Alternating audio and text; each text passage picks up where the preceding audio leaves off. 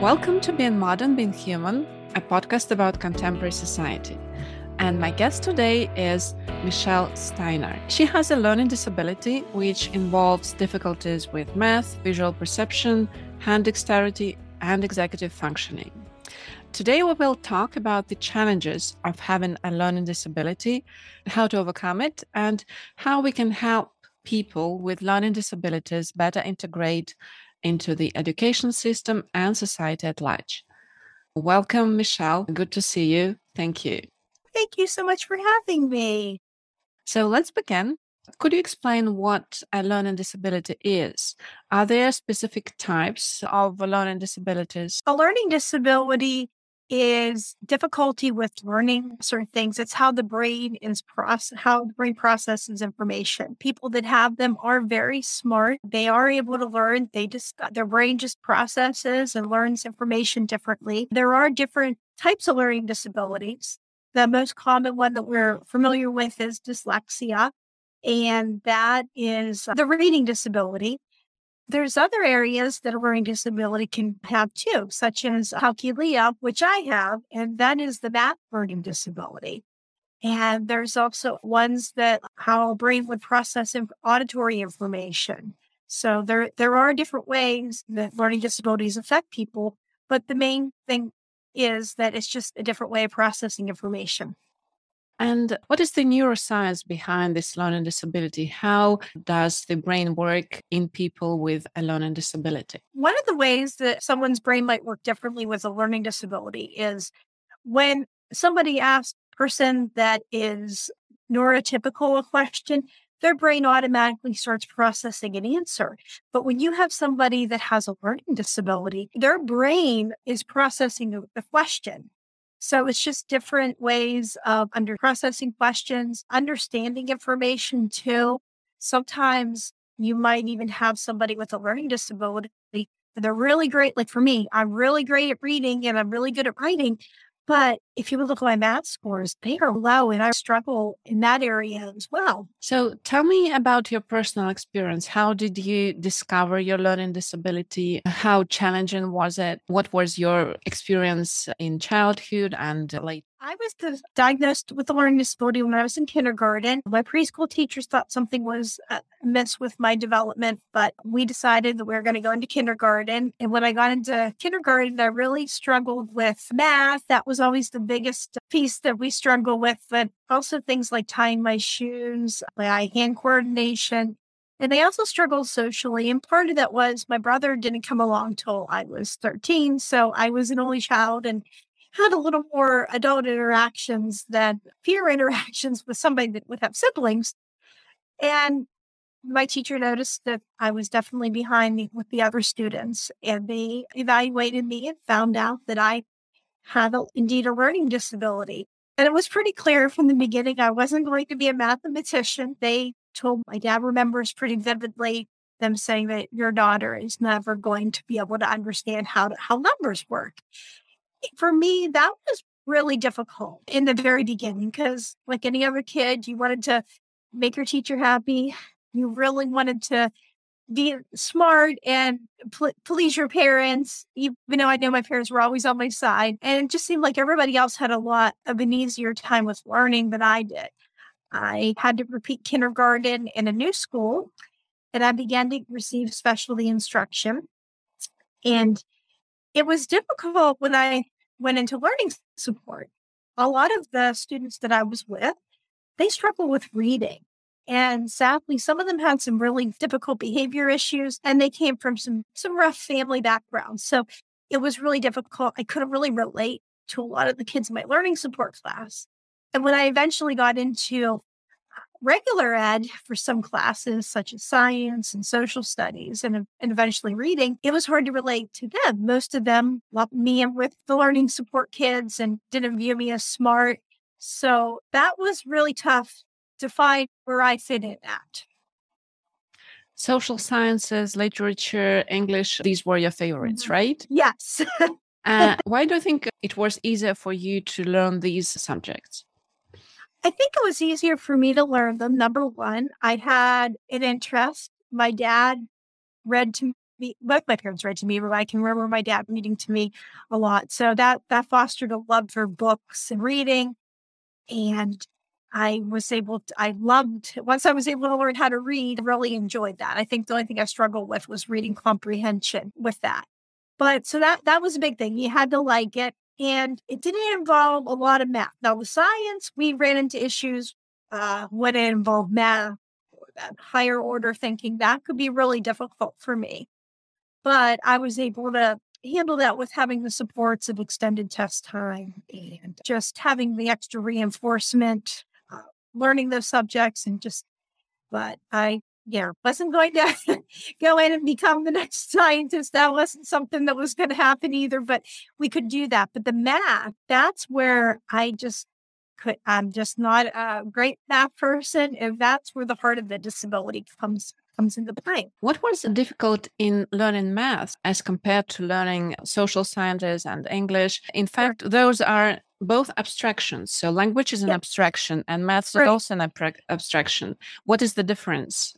I think the difference was, even though they're both abstract concepts, uh, when you have math, it's pretty unforgiving. If you mess up a number, there's really not a lot of wiggle room to to be able to solve that. You pretty much just don't have a yeah, you're not able to solve it. But a lot of times with English and literature, there's a little more wiggle room for opinions. There's a little more diverse things. Someone might read something that you write and might have a, a different take on that than you might think. So there's a little more forgiveness with that. And it's just somehow I understood how those rules work. Even though sometimes learning those rules can be difficult too for some people, it just somehow my brain just is able to pick up that this is how we use the grammar and this is how we these are the rules and i'm able to pick that up and has a little more forgiveness but math i just never really understood that and that's another thing with learning disabilities especially math based ones I was not able trying to tell my right from my left. That's a part of having dyscalculia. My brain just has a difficulty. I have to think about it for a minute. Oh, what shoe am I putting on? Or when someone says, give me your right hand or give me your left hand, I'll have to pull, I'll have to put both my hands out just for a second. And then I'm able to tell. I'm also not able to read the face of a clock. And that's another key thing when you have dyscalculia that people just can't read a face of an analog clock. So we do other ways. We'll have digital clocks. My Fitbit is great for being able to tell what time it is, and there's ways around it. Interesting. Could you elaborate on visual perception and hand dexterity? What challenges does that pose? Visual perception, we always knew that I was not the most coordinated one. I had a lot of a nightmare gym sessions with I would flinch whenever a ball would come in my eyes and trying to track words too, even though I was a good reader, just trying to visually track the words. But my vision is pretty good. And but it's trying to coordinate things, just being able to not trip over your own feet. And that really became a factor when I was a teenager with driving. My parents figured we would wait a year before I got my license. We would try to get my license. And they also tried having me work the family as a lawnmower. I grew up in the country on the big hill and they set me out in the field to mow that. And I ended up not making straight lines. I made circles. That's where our crop circles come from. We figured that out. And they had me try to drive the family car up our driveway. Thankfully, my mom was in the car with me because we would have wrecked into the garage if she didn't stop that. We figured something was going on. So I did receive a driver's license evaluation at a rehabilitation hospital. And they just determined that they I couldn't get my license because of my visual perception. And I've been able to get rides off of people, live in a central location where I'm able to walk places. So that's really been a help. A lot of people think visual perception, they think it's in the eyes, but it's more, it's a brain based disability of just how everything works together. Hand dexterity, that affects my handwriting and with opening objects. Uh, trying to unlock doors, or I'm not able to use a manual can opener. I have to use an electric one. My hands just aren't able to do that. And they didn't find out till I was an adult that I had hand dexterity issues. We always knew that my handwriting wasn't that great. I can still remember getting a W on my report card in elementary school for indicating weakness with my handwriting. But when I had an evaluation done for a learning disability, they said, You're, you have very weak hand dexterity in both hands. And all of a sudden the light bulb went off. And I'm like, Oh, that makes a lot of sense. Why I struggled so much in school and why there are certain things that still today are really difficult for me to do with my hands. Uh, do you know other people with learning disabilities? Do you communicate with such people? And what are the common problems and what is different from person to person? Sure. I've had the opportunity to meet people that have had learning disabilities. Some have been in person. I see a lot of students in schools like in the school that I work at, that do have disabilities. And a lot of times, what they uh, struggle with is a lot of reading issues. So I'm able to say, Yeah, I hear you. I understand that. And just give them those ways that you can advocate for yourself. I also do have students that come in with math issues and I have to be pretty mm. honest to say that I can help you with your reading. I can help you with your English, or I can read your test to you. I can't really help you with the math. I'm not great on that myself. And sometimes that can validate for a student that has difficulties that, okay, somebody else does struggles with that. I've also met people virtually that have math disabilities. And a lot of times what they struggle with is the same things that I do, like reading the face of a clock or remembering math facts or just how numbers work. So it's really nice when you're able to connect with somebody that, that does have a disability. That's true. How do you overcome these disabilities? Do you have any special practices? How does that work? I will um, never be able to fully uh, overcome having a, dis- a learning disability, but I can use strategies that can help me. If I'm back in school, I go back to school I know I'll always need to have extended test time. And we've had a note taker before, and that was really helpful too. And getting that sometimes talking and advocating with my professors on what I needed, that was helpful. At my job, I can ask, but most people know that I work with that I have a learning disability and I just might need instructions repeated or to have really clear instructions on what you want me to do rather than give me a vague understanding. And just sometimes it's just easier for me to teach myself how to do something. So if somebody gives me copies to go to the copy room and there's a new machine, I'll sometimes have to take a little extra time and teach myself how to do some of those things. And it's helpful when people write down what they want me to do. This is how many copies I want you to make. I want you to do front to back or double sided. And that, that can be really helpful for me. And with the not driving, living in a central location helps. So I'm able to walk places that I need to go. And I'm also have a great support system that can take me to those places as well. That's wonderful. How did your learning disability affect your so- sociability in school or later? You seem to be very uh, lively and open minded. And I think you have a lot of friends. But was it different when you were a teenager, for instance? Yes, it was very different when I was a teenager. I can remember not, especially as I got older, when there was friend groups and everyone seemed to have a group, and I just didn't fit into either one of them. So one of the things I did was I started to hang out with people outside of where I went to school at. And in a neighboring town, there was an art group, and I can remember, oh, I found other people that were my age. I found that they had interest with that and they accepted me. I didn't have that reputation that I did from kindergarten in, in that school. So that that helped immensely. That gave me the chance to reach out into other community groups that I'm still friends with some of those people today and have the same interests. So that was really helpful doing that. Just sharing my story helps too.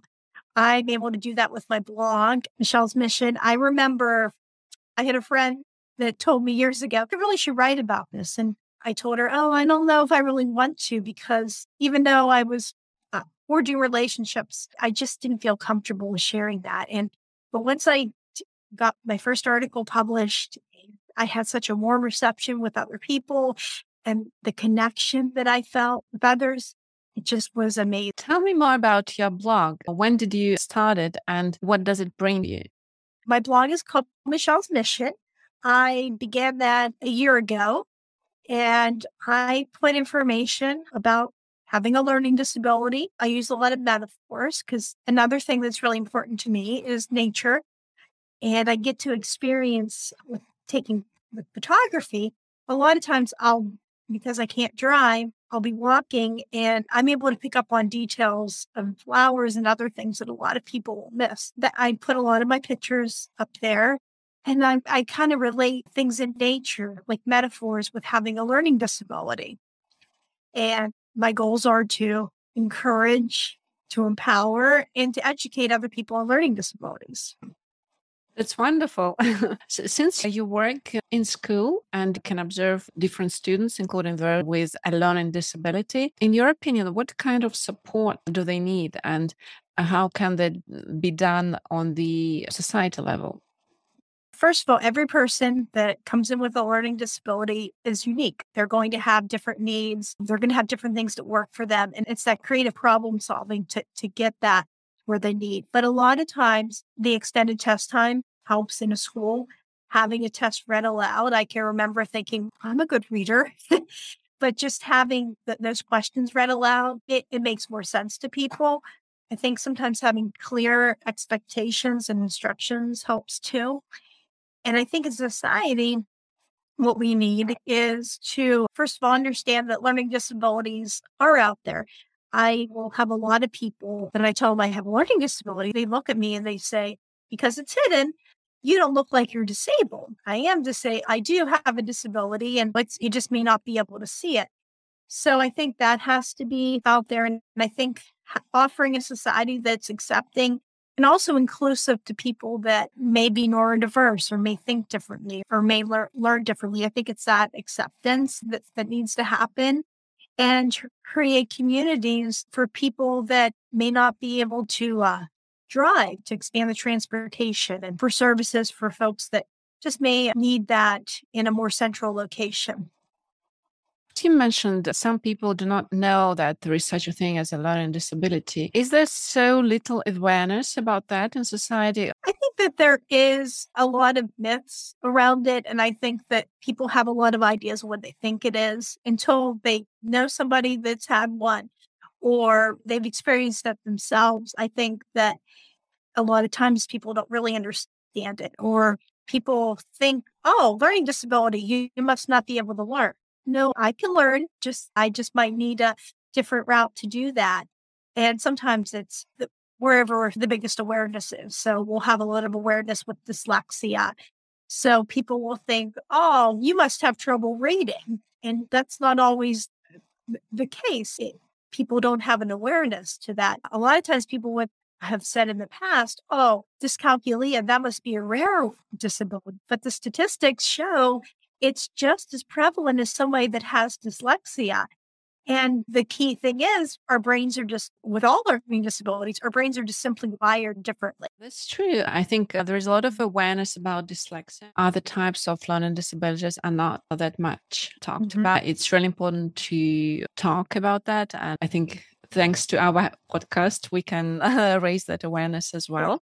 Definitely. Um, and to conclude this interview, I would like to ask you a traditional question. I ask all my uh, guests. Uh, the podcast is uh, titled Being Modern, Being Human. What does being modern, being human means to you? I think what being modern and being human means to me is despite whether somebody learn how somebody learns or how somebody thinks, everybody or everybody is a human and deserves to be treated with the respect. And I think with being modern is accepting that there are different types of thinking and abilities and different types of lifestyles. Beautiful. What would you wish for yourself and for people around you? what I would wish for myself and other people around me is just to have that, that just to have that kindness and respect towards each other. That's wonderful. Thank you for listening. A new episode of Being Modern, Being Human will come out in two weeks, as usual. If you enjoyed this podcast, please leave a rating or review on one of your favorite platforms. That will help others discover the podcast and enjoy it as much as you do. In the meantime, take care and have a good time.